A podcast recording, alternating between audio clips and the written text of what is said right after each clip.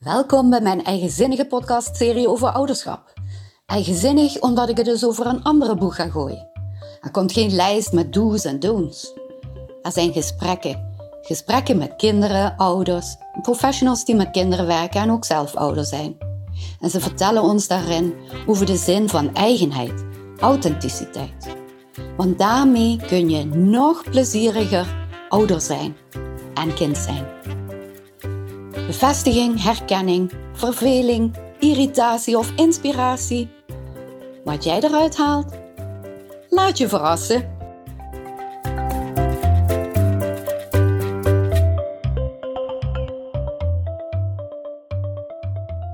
Van regelfunctie naar machteloosheid en frustratie. Zo gaat het meestal bij de ouders die bij mij komen met kinderen met eh, langdurig aanhoudende lichamelijke klachten. Het geregel in de eerste instantie is nog te doen.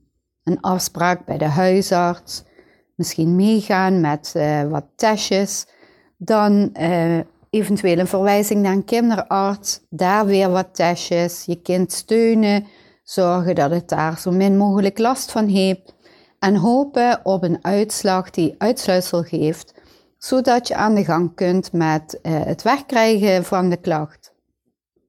En dat blijkt dan niet zomaar 1, 2, 3 te lukken. Want ook die arts heeft geen kant-en-klare oplossing of pilletje.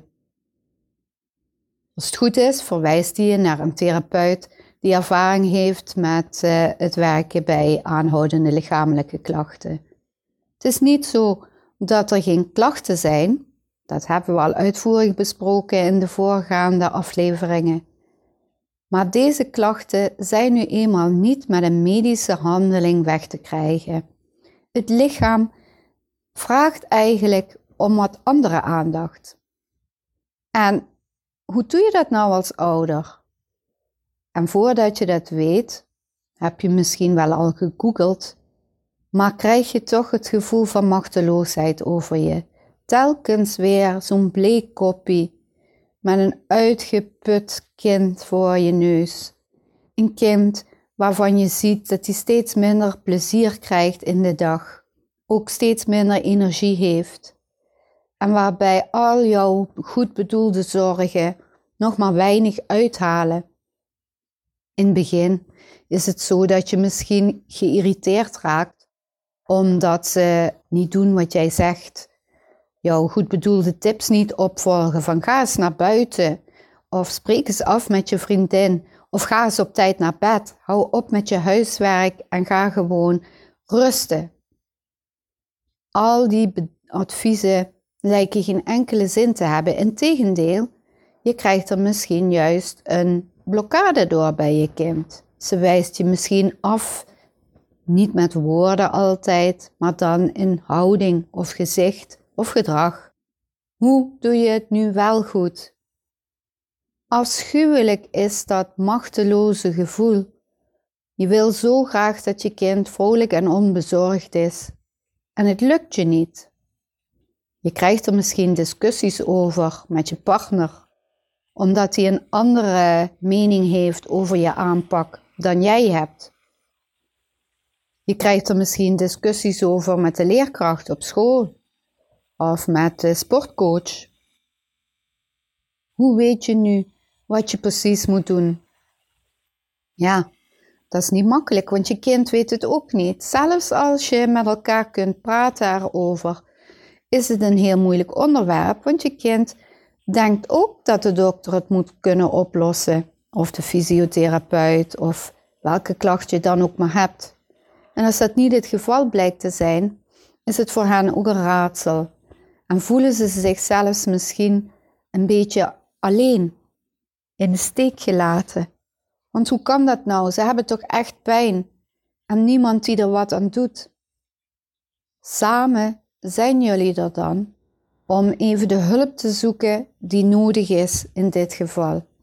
Dat betekent iemand die jullie helpt om inzicht te krijgen in waarom lichamelijke klachten kunnen blijven bestaan, ook al is de oorspronkelijke bond of gebeurtenis al lang voorbij en hersteld.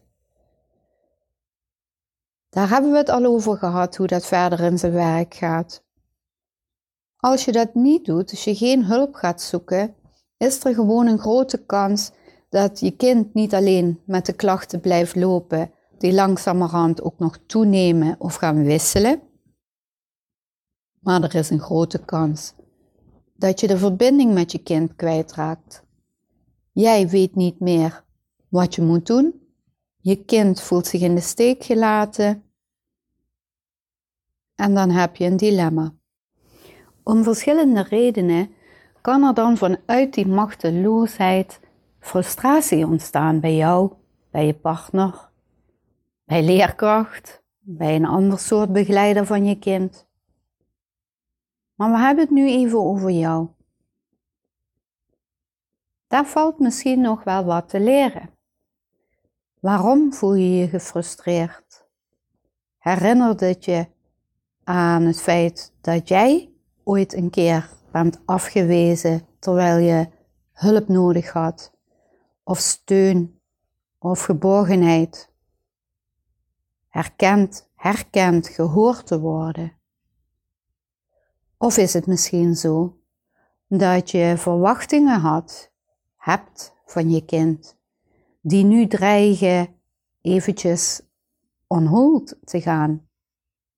Bijvoorbeeld doordat je kind minder in staat is om ehm, de lessen bij te wonen of proefwerken mee te maken. Dat je bang bent dat het een jaar op school over moet doen. Of dat het zelfs gedemotiveerd raakt voor die opleiding waar jij zo blij mee was dat ze die ging doen. Allerlei redenen kun je onderzoeken die bij jou meetellen. Wat is eigenlijk voor jou belangrijk in dit verhaal? Welke redenen wegen nog meer op tegen het feit dat je graag wil dat je kind weer blij en onbezorgd en fit wordt? Het is best zwaar om daarmee jezelf te confronteren. Maar het is de moeite waard. Want daarmee kun jij je eigen blokkades eigenlijk aan de kant zetten, waardoor je wel weer in staat wordt om je kind te helpen en niet meer in een situatie van machteloosheid verkeert. Want je kind heeft je nodig. Het kind vraagt om verbinding. En die kun je bieden. Stel dat je merkt dat het wel eens is gebeurd dat je je ook afgewezen voelde in het verleden dan heeft dat misschien wel betrekking op meer situaties ooit in je jonge jeugd, wat verder, middelbare schooltijd, in je vroege volwassenheid, daarna of nu. Hoe ga jij daarmee om? Sluit jij je op? Praat jij er niet over? Of flip je uit in boosheid, anderen de schuld geven, of word je heel verdrietig en voelt je hart gebroken omdat niemand je begrijpt. Nou, dit is nu hoe je kind zich ook kan voelen. Maar wanneer jij jouw blokkades weet op te lossen, heeft je kind daar een mooi voorbeeld aan en ziet het dat het de moeite waard is om op zoek te gaan naar op welke manier het zijn eigen dingen kan oplossen. Ben de beste vriendin van jezelf of de beste vriend. Hoe doe je dat nou? Door eerst eens op de plaats stil te staan, mild te zijn en jezelf niet te veroordelen. Ook niet stiekem met woorden zoals stom van mij, of daar heb je het weer, of door het te ontkennen. Nee, dat was vroeger, maar nu niet meer. Is dat wel echt zo? In vriendschap verwacht je vaak dat mensen eerlijk zijn. En als jij nu je eigen beste vriend of vriendin wil zijn, ben dan ook eens echt eerlijk. Please niet. Want het helpt niet. Het is niet oprecht.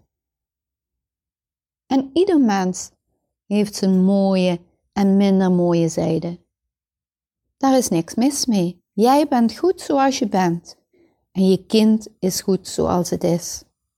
En wanneer jij dat uitstraalt naar je kind toe, dan ben je ook in staat om in gesprek te gaan en te blijven. Om hem dat gevoel van geborgenheid, begrip en liefde te geven. En de oplossingen komen daarna wel. In vriendschap telt misschien behalve eerlijk zijn ook nog steun en troost. Hoe troost jij jezelf als jij je afgewezen voelt? Troost je jezelf wel? Je zou het wel graag hebben wanneer een vriend of vriendin dat bij jou doet. Waarom doe je dat niet bij jezelf? Ben je te stoer? Heb je het niet nodig? Vind je het watjesachtig? Doe het maar. Pak jezelf lekker vast, verwen jezelf met iets en sta jezelf toe om fouten te maken, verkeerd te oordelen, ook eens te schreeuwen of per ongeluk een keer je handjes laten wapperen. Je bent ook maar een mens. En andere mensen reageren net zo met allerlei gedragingen en woorden. Wat wil jij echt? Waar heb jij behoefte aan? Waar had jij behoefte aan toen jij ooit werd afgewezen? Kun je dat voor jezelf nu wel geven? Die mensen waarvan jij het gevoel had dat ze je afwezen toen, die bestaan nog steeds. Jij bestaat omdat jij weet dat jij oké bent zoals je bent. Wat maakt dat anderen jou dan af kunnen wijzen? Waar zit dat dan in? Waar zit het in dat wanneer je kind misschien een jaar langer op school verblijft of een andere opleiding gaat doen die je niet verwacht had of gewenst had? Wat doet dat met jou dan? Ben je dan minder waard? Hoe kun je jezelf op de eerste plaats goed genoeg vinden met al je reacties en je gedrag en emoties? Pas wanneer je jezelf accepteert zoals je bent, zal je kind dat gaan overnemen. Het werkt niet om te zeggen: doe nu dit of doe nu dat. Wees eens blij, wees eens dankbaar. Je hebt toch alles, we doen toch alles voor je. Je bent slim, dus maak er gebruik van. Waarom ga je constant andere dingen doen terwijl je huiswerk moet maken? Bedenk wat je zegt tegen een ander. Hoe is dat voor jezelf wanneer iemand zo tegen jou doet? Het is gewoon heel menselijk om gedrag wat we ooit door andere mensen hebben ervaren, zelf uit te dragen. En pas wanneer je er goed over nadenkt, nadenkt over het feit wat je echt zou willen, dan pas ben je in staat om ander gedrag te gaan laten zien. Wanneer je ervan overtuigd bent dat jouw normen en waarden prima zijn en niet die van anderen, die misschien anders zijn. Dat kan. Dat zul je hele leven tegen blijven komen. Wat wil jij je kind meegeven op dat gebied? Moet jouw kind misschien ook voldoen aan de normen van de maatschappij?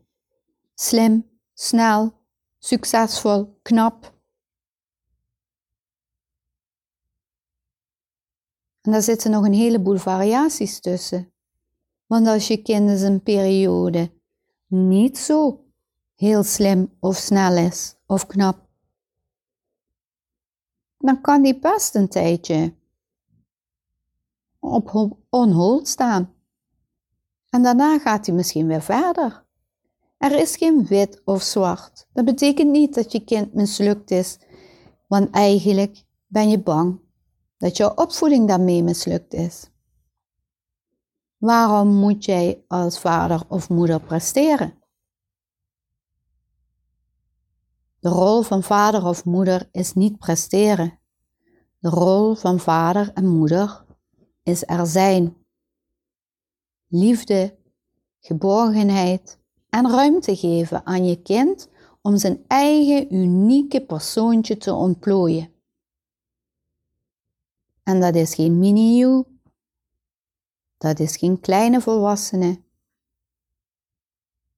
Jouw kind mag leren zijn eigen weg te gaan.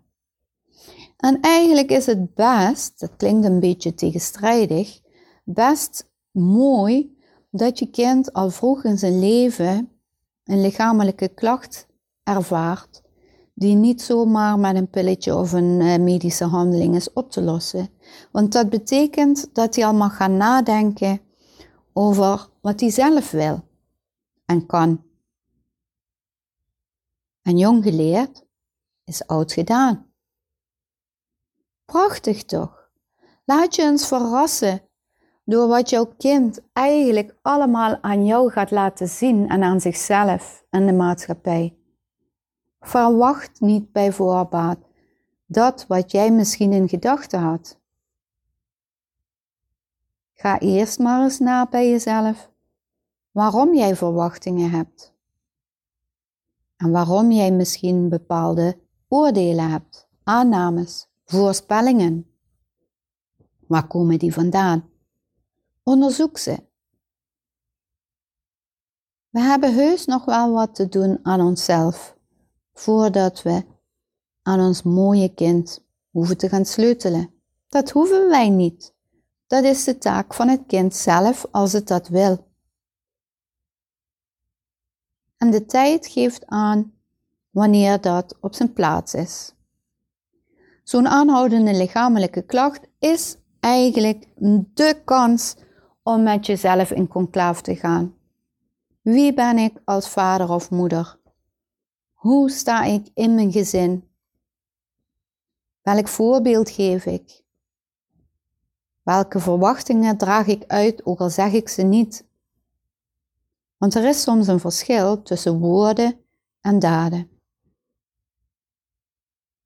Probeer objectief te zijn. Probeer het eens te zien alsof je vanaf boven, een helikopterview, naar beneden kijkt op jouw gedrag, de interactie met je gezinsleden, je partner, je baas, je collega's, je vrienden, je ouders.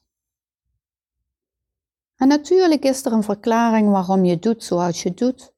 Daar is ook niks mis mee. Maar je kind is een ander persoon. En wanneer je dat kunt loskoppelen, dat jij jouw weg loopt en jouw kind het zijne of het hare, dan ben je al ver genoeg. Ik wens je heel veel mooie ervaringen om jouw issues misschien nog eens nader onder de loep te nemen en misschien wel te veranderen naar iets wat je nog fijner vindt dan wat je tot nu toe hebt ervaren. En natuurlijk wens ik dat je heel dicht bij je kind kunt blijven, terwijl je kind zijn eigen pad loopt. Hoewel het zeer begrijpelijk is dat het probleem van je kind ook jouw probleem is geworden, is het misschien toch ook zaak om het probleem wat meer bij het kind te laten. Want wat je aandacht geeft, groeit. Heb je veel aandacht voor het probleem, wordt het probleem alleen maar groter. Beïnvloedt het je hele gezin. En dan wordt ontrafeling en oplossing minder makkelijk. Je hoeft je kind niet in de steek te laten. Natuurlijk niet. Je kunt even lief en bezorgd en betrokken zijn als je altijd al was. Maar doe dat niet omdat je kind klachten heeft. Probeer de hoeveelheid aandacht te beperken tot de aandacht die je ook voor je andere gezinsleden hebt.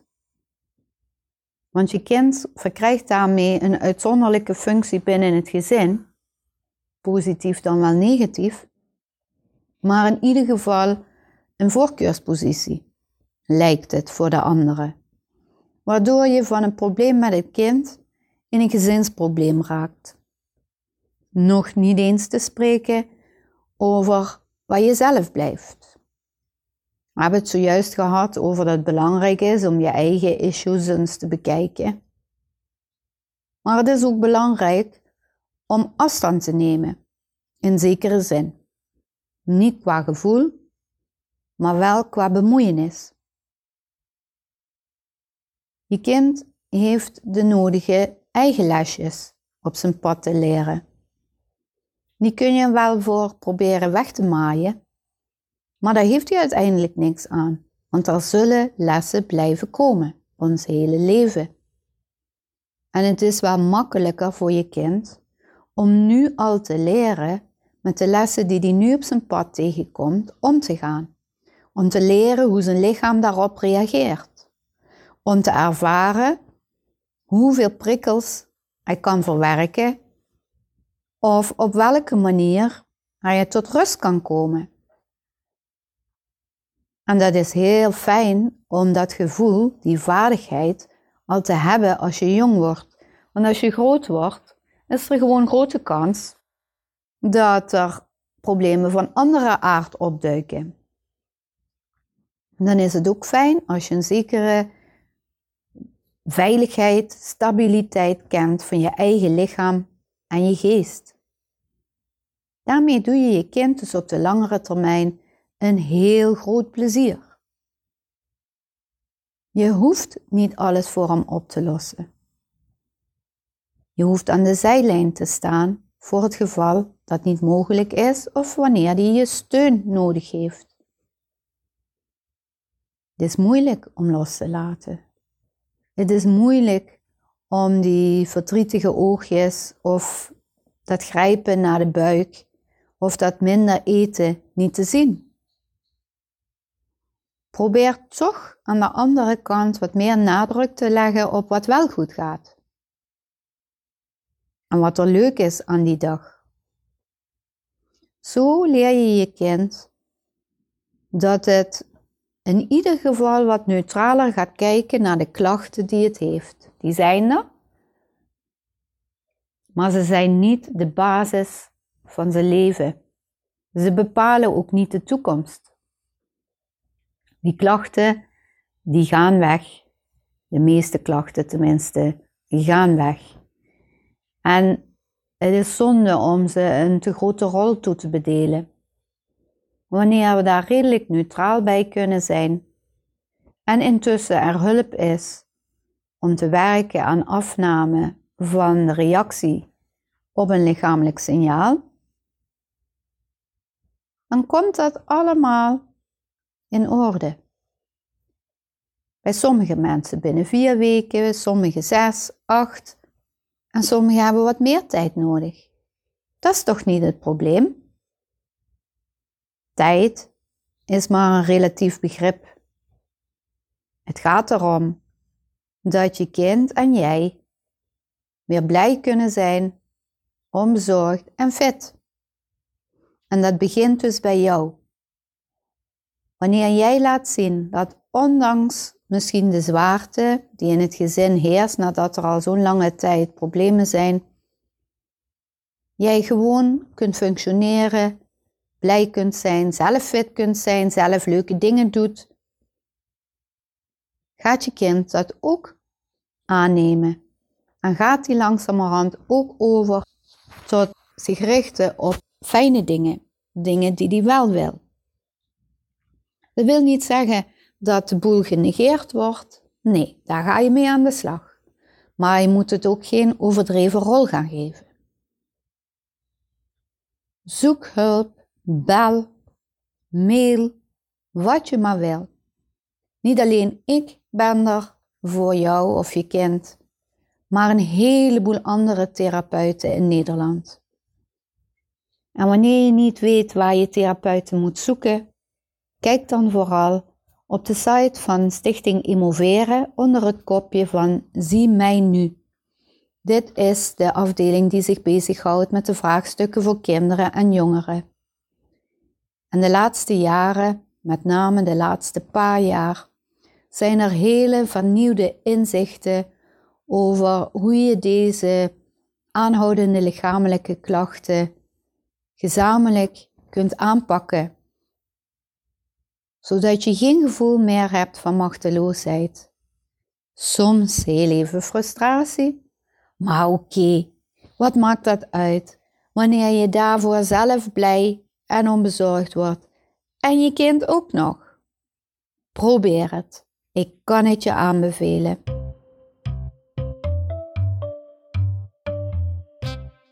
Superleuk! En dank je wel dat je luisterde naar deze aflevering. Wil je meer van deze verhalen horen? Abonneer je dan.